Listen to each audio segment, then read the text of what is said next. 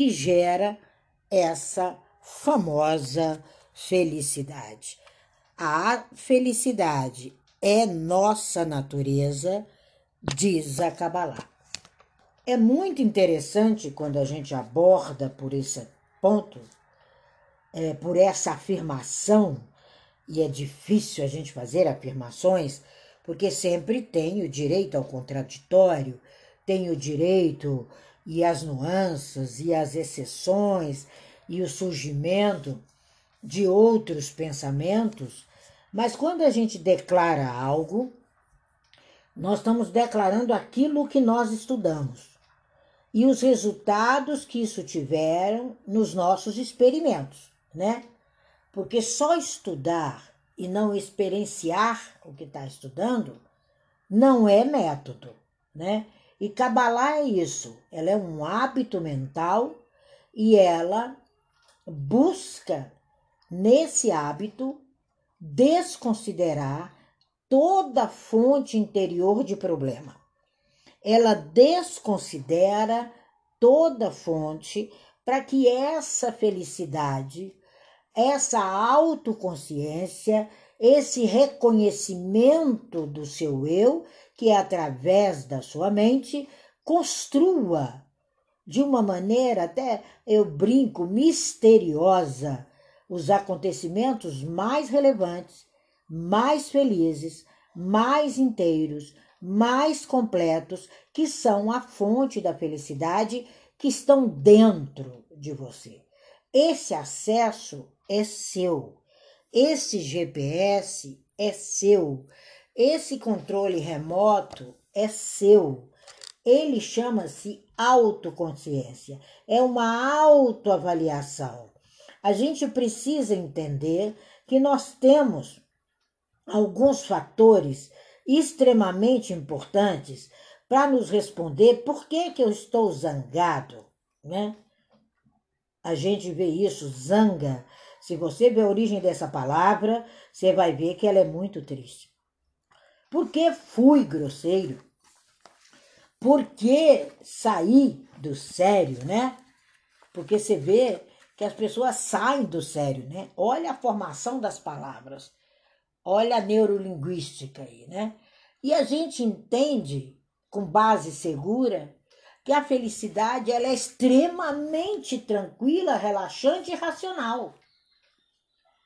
Mas, Tina, como é isso? Sim, todos os nossos sentimentos são racionais.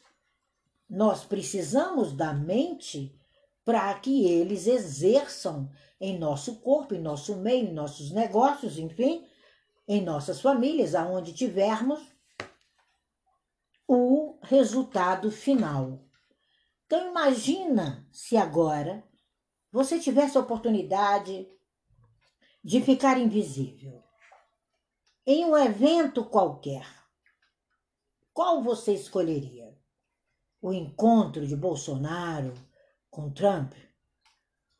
O encontro de John Kennedy com Marilyn Monroe? Ou aquele lá na Índia, de Mahatma Gandhi, com o grande lord inglês da Grã-Bretanha, que libertou aquele país?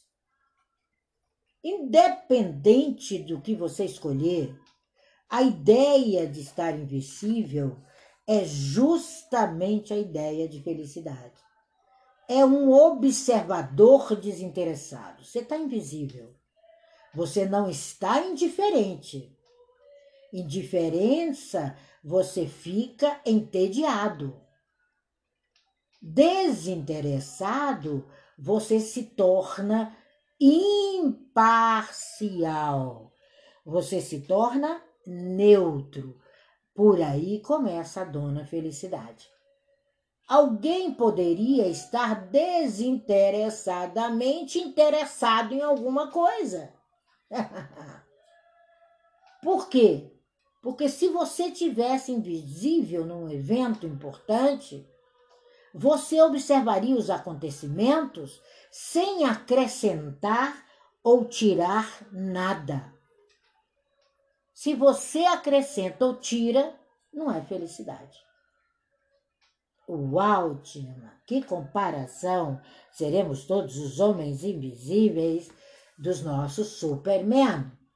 Eu preferia ser Capitão América, mas como homem invisível, mulher invisível, as suas palavras partem para a observação. E os acontecimentos cocriados por você vão atrair para o mundo aquilo que você mais quer. Aí a gente poderia cantar parabéns para você, né? Talvez eu quisesse ver a Mary cantando parabéns para o Kennedy. Eu nem posso imaginar como é que isso aconteceu. Mas seria uma oportunidade de desenrolar um grande evento no meu eu. Imagine se você, em vez de estar invisível agora, você seja interno desse evento. E nesse momento, qual evento te traz felicidade? Que você está dentro dele. Qual você escolheria? Porque invisível, eu não vou atrair atenção para mim mesma. Eu não vou mudar o que está acontecendo. Agora, interno, aí tudo muda. Aí você transforma. Aí você começa a trabalhar o portal da sua mente. Aí sim, 68 milésimos de segundo, você constrói felicidade dia após dia, momento após momento, coisa após coisa. Então, quando a gente devora tudo à nossa frente, com sabedoria, com conhecimento, com domínio, todas as ansiedades saem. Tudo que é desprezível não faz mais parte. Parece metafórico isso. Imagina, você está invisível dentro da sua cabeça. Muitas pessoas caminham invisíveis dentro da própria cabeça. E não tem domínio do mundo lá fora. Porque a sua mente vira que nem o samba de uma nota só. Ela não sabe o que compor. Porque tem gente que fala para mim de manhã cedo que foi maravilhoso. De noite está perdido. Eu falo, mas o que é isso? Para, observa o seu ambiente interno, observa os pensamentos, observa a respiração. É como o pôr do sol, sabe? Quando a gente se desapega de tudo para ver o cair do sol. E ele cai aos seus pés de uma maneira totalmente interessante. Ele é o teu tapete. Ele tem uma ideia concreta que a sua atenção plena está ali.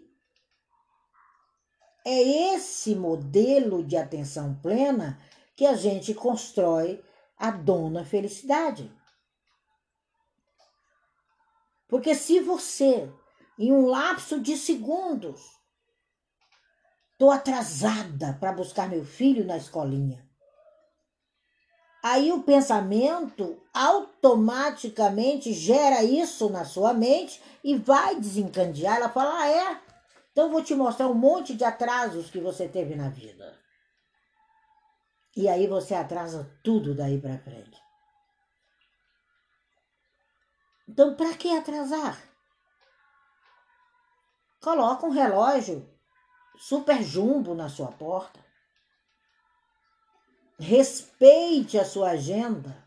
Respeite o seu pôr do sol. É uma prática, gente.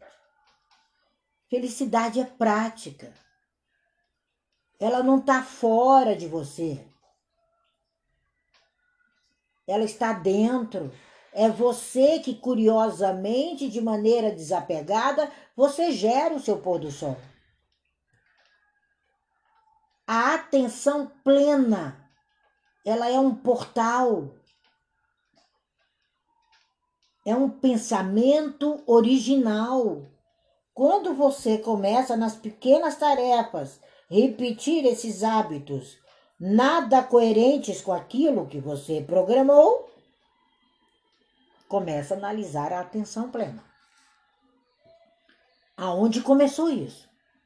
Que rede de consequências envolvem esses pensamentos, essas emoções, essas ações e esses objetivos? Porque é um desencadear. Você dá ordem para a mente dá ordem ao pensamento, o pensamento dá ordem às emoções e ações e o objetivo é alcançado. Se você não para compreender o seu próprio pensamento, que é em questão de 68 milésimos de segundos, tudo está gerado aí diante de você, você passa o dia patinando. Ou a débito de Zeca Pagodinho, deixando a vida te levar. Então, essas experiências corriqueiras do dia a dia vão indicar a você aonde você está imersa, que rede de portais você está. Quais são seus objetivos? Quais são suas tendências? Quais são suas ações? Quais são suas palavras? Suas emoções? Qual foi a rede que você foi capturado? O outro grita. Olha! Quando você olha no fundo do olho dele, e você já sabia que ele gritava, né? Você está se relacionando com um gritador, que ele não começa a gritar de uma hora para outra, que aí você tem que chamar a ambulância, caso de camisa de força, né? A mente sai totalmente do lugar, o cérebro também, então, camisa de força no elemento. Mas aquilo que é normal na sua relação, que você chamava de felicidade, porque ele gritava com a mãe, aí gritou com o pai um dia. Ah, mas isso não acontece comigo, não é? Aí desencandeia tudo isso. Então você tem que entender a sua ação de forma normal. Isso é felicidade.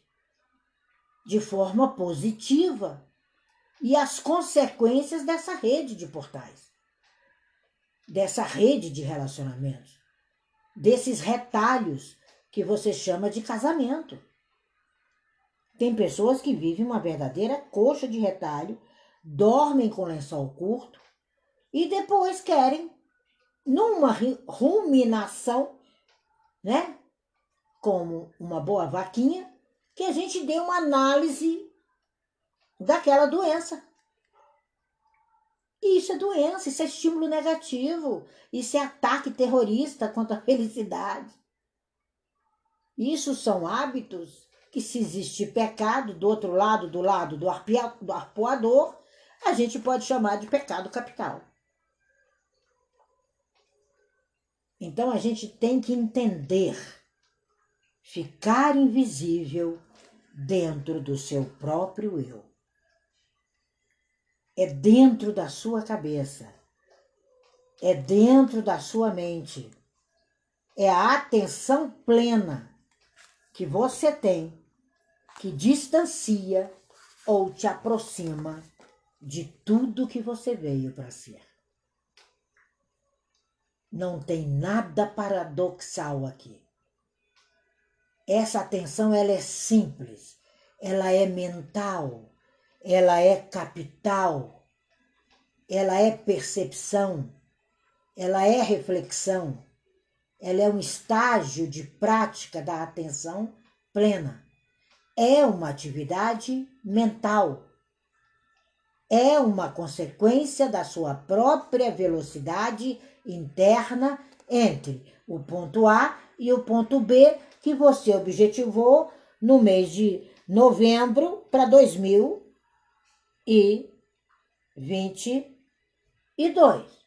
porque se você não fez ainda, você ainda está em 2021, não me procure lá, que eu não estou mais lá. Então essas consequências esses portais, esse íntimo, essa atividade, esse objeto, essa música, esse registrar as notas mais sutis são as mudanças corporais associadas ao seu estado emocional. É aqui que a gente vê aonde cada um tá ligado. Eu vou dar uma pausa. Tina tá com o microfone fechado. A felicidade é nossa natureza. Então, para entender essa percepção mental, que é uma deliberação minuciosa, gente. Ela é minuciosa, ela é trabalhosa, ela é plena, ela é gostosa, é um intervalo de tempo, sabe?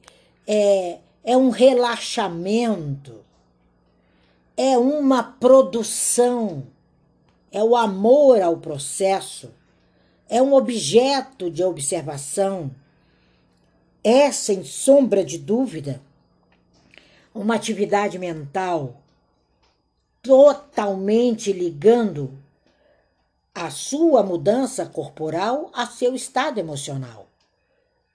Embora a gente adote perspectivas de atenção muito simples, elas não estão nos conectando com pessoas, com animais, com mundos, com países. A mente, ela não se afasta do acontecimento, como o objeto não se afasta. A mesa não sai do lugar sozinha. Então, quando você está fora do caminho, é o que a gente chama de acefalia. Parece que você não se unificou. Então, a gente precisa entender que o contato íntimo com a positividade, com a atenção plena, com a observação, vai fazer com que aqueles sentimentos, aquelas atitudes negativas, que sempre se intensificaram, vieram lá do comecinho, quando você nasceu, dos relacionamentos, do pai, da mãe, enfim, não vão te ajudar a subir a montanha. Não vão ser fenômenos sólidos. Você não vai conseguir subir a montanha para Katmandu, porque precisa de solidez, tem uma distância, tem um preparo, tem uma superação anterior. E se você chegar ao topo da montanha, o que foi que modificou? Então, toda perspectiva é privilegiada de atenção, gente, de sentimentos, e não de mera sensação. O que a mente rotula de ansiedade é simplesmente a redução do seu sucesso. Isso você pode ver com mãos e pés úmidos, frequência cardíaca acelerada, palavras assustadoras e desagradáveis que não tem nada a ver, e você acaba pronunciando, associação a negócios que não foram feitos para você, e você tá ali no meio, querendo que as pessoas te engulam, e ainda colocando-se como mente privilegiada. Eu sou melhor do que todos aqui. E a gente reduz de maneira assustadora também as nossas atividades mentais. Porque a infelicidade, esse sentimento negativo, essa rede de portal, ela desacelera qualquer caminhada de sucesso. Você está caminhando, daqui a pouco você não tem segurança. Vai para o psiquiatra, tem que tomar remédio de tarja preta. Porque a gente fala, fala, fala, fala, e você ainda tá como ioiô. Então, a moderação é que vai intensificar a sua positividade. E é a atenção plena. Então, quando você observa de perto essas sensações que seus olhos enxergam, você sabe, muitas vezes, que não é o caso de ninguém aqui nessa sala, que tem um homem no coração e outro em cima da cama. e não sabe agora onde vai enfiar o bonitinho ou a bonitinha. E aí você vai amenizar como? Se você está vivendo o inverso do inverso do inverso do seu nível de felicidade. Então a gente tem que pensar, não é devagar, é pensar com atenção. Não é uma mente desorganizada, concentrada no nada. Essa semana saiu um cartoon no New York Times, mas demonstrando justamente isso com relação a esse tempo de Covid. Falei, fenomenal, né? Saiu um outro também, em outro jornal de grande circulação americana. Era um cara pensando, sentado no trabalho, pensando no jogo de golfe e, ao mesmo tempo, pensando naquele trabalho como uma total impotência sexual. Foi fantástico esse cartoon. Eu falei, gente, mexe no todo. E olha a mensagem subliminar desse cartunista. Então, quando a gente entende que esses níveis de felicidade, eles precisam ser programados, eles não são aleatórios, e que eles indicam a atividade que você está, então vamos ser reais. As pessoas querem superar, querem crescer, mas estão cheios de limitações, de paradigmas, de julgamentos, de tititi, sabe, de religiosidade. Quando começa a religiosidade, o meu cabelo chega, fica em estado de alerta, igual do Chitãozinho Chororó, sabe? Eu falo, eu não acredito que essa pessoa ainda não se conscientizou que ela não conhece o tal Deus que ela fala. Que com certeza não é o mesmo que eu conheço. Então chegou a hora de nós termos contato com essa felicidade, com essa natureza. Participe com essa razão. É o que eu chamo de comportamento afetando a atitude. A vida não é um jogo de soma zero, que um tem que ganhar e o outro perder. Não. Fecha seu negócio. Se fecha para pensar. Fecha seu casamento. Fecha sua relação com os filhos, se você estiver nesse jogo. Começa a desconfiar de você mesmo. Porque você precisa amenizar as carências e solidão que você tem aí dentro. Porque comportamento feliz não é isso. É a matemática louca do eterno. 1 mais 1 tem que dar 1. É isso que eu quero discutir com vocês agora à tarde. Quero abrir para essa discussão. Vamos ter compaixão de nós mesmos. Vamos nos abrir para esse comportamento que afeta a atitude, para que a gente possa ter esse princípio de atenção, de entender que uma pessoa feliz se comporta com fluxo. Tudo é fluxo. O dinheiro vem a ela com poder, alegria e glória. A felicidade vem a ela com poder, alegria e glória. O sucesso vem a ela com poder, alegria e glória. O etc. vem a ela com poder, alegria e glória. É essa estrutura cerebral. É essa estrutura mental. É esse córtex pré-frontal esquerdo que está aí associado aos mais elevados níveis de felicidade. É a ativação da amígdala, que está associada à preocupação e estresse. Você tem que entender seu corpo. Na Kabbalah, uma das matérias é isso, o corpo e o sucesso. Você tem que ativar todas essas conexões cerebrais que estão ligadas ao seu estresse, à sua preocupação, aos seus medos, ao seu controle e todas as limitações, o tédio. Tem pessoas que vivem o tédio, gente. Como é que pode um negócio desse? Como é que pode uma dificuldade dessa? Como é que pode fluir? E isso não é ser cabalista. Então, essa maneira de atenção plena, de realidade, de interferir, é de dentro para fora.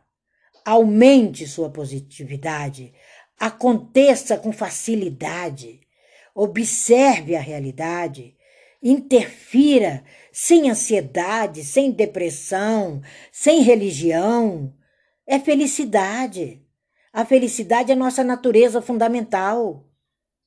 Ela não quer saber se você é judeu, budista, hindu, candomblessista.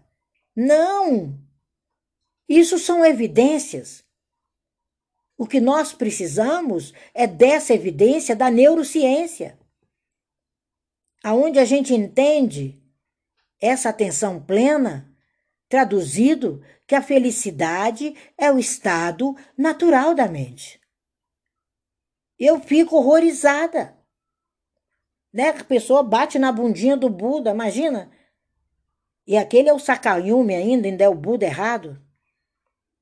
Porque não tem fundamentação, sabe? Tem hora que eu começo a rir aqui em casa sozinha. Eu falo, não pode existir isso ainda hoje.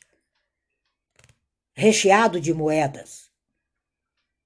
Imagina, foge totalmente a tudo que o ministro fala.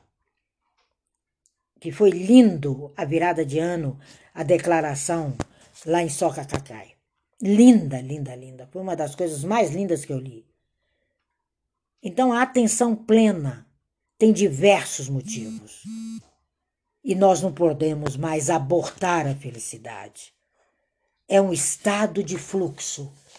Eu quero parar aqui. É um cotidiano, com eventos, com condições especiais, sabe? Pare de banalizar. É hora de sustentar a atenção durante várias horas. Depois você começa como neurocientista, como filósofo. Você começa a tradução livre, sabe? Medite. Saia do enfadonho, do tédio, da falta de atenção, sabe? Faça experiências com a sua respiração. A maioria não sabe a importância do passo a passo da respiração, porque não tem o hábito mental de se estudar.